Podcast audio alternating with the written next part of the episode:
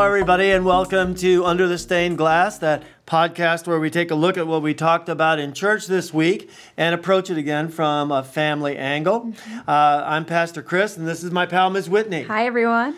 And want to remind you, by the way, that if you want to join us for worship, we have worship here in Burbank, California, at 9 a.m. and 10:30 a.m. But of course, you can join us anytime online just by following the instructions written there on the description of this podcast. So, this week in church, we were looking at Acts chapter 4 and this incredible story where Peter and John, they've healed this man, and the Sanhedrin, the religious court, bring them in and they command them to stop speaking and acting in Jesus' name. And you can imagine what Peter thought of that he stands up and he tells those judges, he says, Judge for yourself whether it's right in God's sight to obey you rather than God. And then he says the greatest thing for we cannot help speaking about what we have seen and what we have heard. Yeah. So, Ms. Whitney and I were just talking about that and just how dramatic and beautiful it is, but also about the things kids see and hear maybe in the culture that they need to answer back uh, about. And we thought, well, we could talk about all those cultural pressures like the violent video games and attitudes towards sex and things like that that we've talked about before. Or we could talk about maybe three things that in the family we really want our kids to see and hear and then be so excited about that they want to speak about them in the world. So we thought of a few things and we just wanted to, to go with that. So, what is that, Ms. Whitney? What do you think are three things that we might want kids to see and hear in our families and hopefully speak up about in the world? Sure. Well, there are plenty of things that God models for us in the Bible that families, especially nowadays, take for granted or miss because it is convenient to overlook in the day by day. And we can't blame anyone, we all do it. But we want to make sure that we are intentional about family and the way God has asked us to structure our family lives. Yeah, and it's just so important, right? So, mm. my opinion, one of the things that I think are really exciting to see and hear in a family is a family that has meals together. Mm-hmm. I think it's just really great when we come together as a family. So often, kids come home these days, or families come home, and they split up into different rooms or yep. get in front of different media. And that really can be a missed opportunity, I think. Mm-hmm. So when we have meals together, they're just a real common touch point. And it illustrates and we act out in our lives the truth that together as a family we're nourished, not only in our bodies, but in our souls. Now, I know it may not always be possible to make a big meal, especially if both parents are working.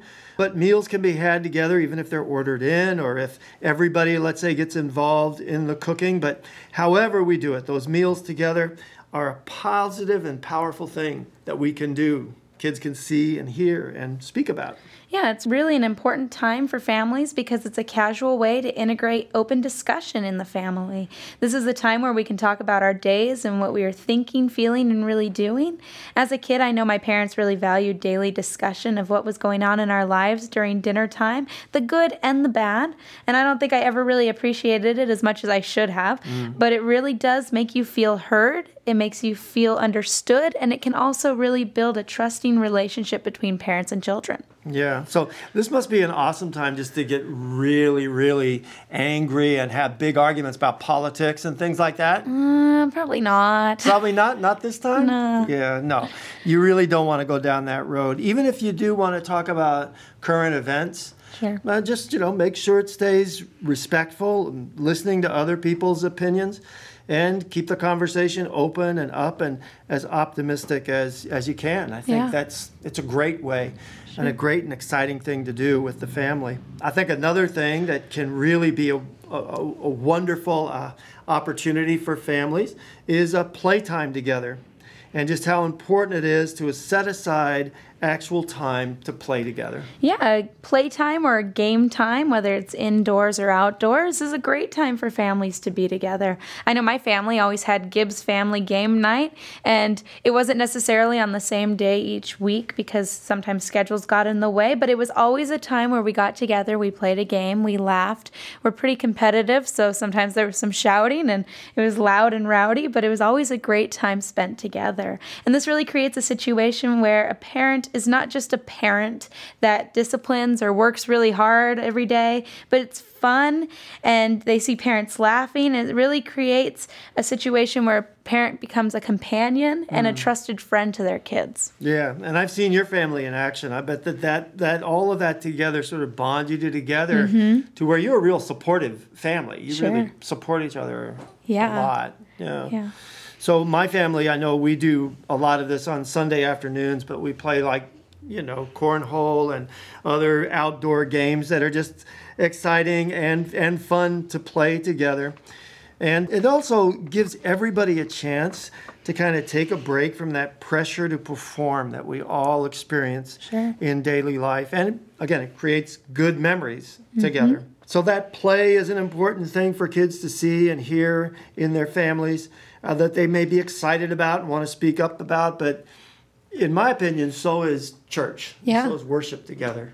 Well, absolutely, because in the Wesleyan tradition, which is what we follow here at Magnolia Park, family worship is really an ordinance of God. So it's so important to bring your family in to worship together, to fellowship together, and to really start understanding the Word of God in a deeper way with one another. Yeah, and as we always say around here, you know, the family is kind of the cornerstone of the church. So, how do we create a family church experience that kids will love and want to speak up about to others? Well, it's really about creating an extended family relationship for children in the church. You don't just go in and sit in a pew and listen to the sermon and leave. You create connections and relationships that will uplift, that will bring us closer to God and deeper into an understanding of Him. That's why we go to church, and this positive relationship with the church and with the church body as an extended family will really get your children excited and want to share it with others, such as their peers. Yeah. So, in a sense, you know, we want to create that same family feeling in church that really brings into play all the things that we've been talking about. Church can really become a place that, as adults and children, we can fellowship together, we can talk together. Kids can be encouraged to give their thoughts, which we talked about Yeah. last week, and we can actually play together too. And in that way, this worship, this church experience becomes an extension of that exciting family experience that mm-hmm. they will want to speak up about to others. Absolutely. Well, our verse for today is Mark 10 9, and it says, Let no one split apart what God has joined together. And that's really what we're talking about here. We're talking about the joining together of family in worship and in really tradition that God shows us in the Bible. We're talking about the church coming together as one body and really bringing together that fellowship part of it and that worship part of it. And we're also talking about that connection between God and the individual. So we really don't want to split apart what God has joined together. That's right. And all together, we want to just create in our families and at church experiences that kids will see and hear and want to speak up about to their friends. All right, so remember you can join us for church uh, this Sunday at 9 a.m. or 10:30 a.m. or online. And until next week, we will see you. Bye. Bye.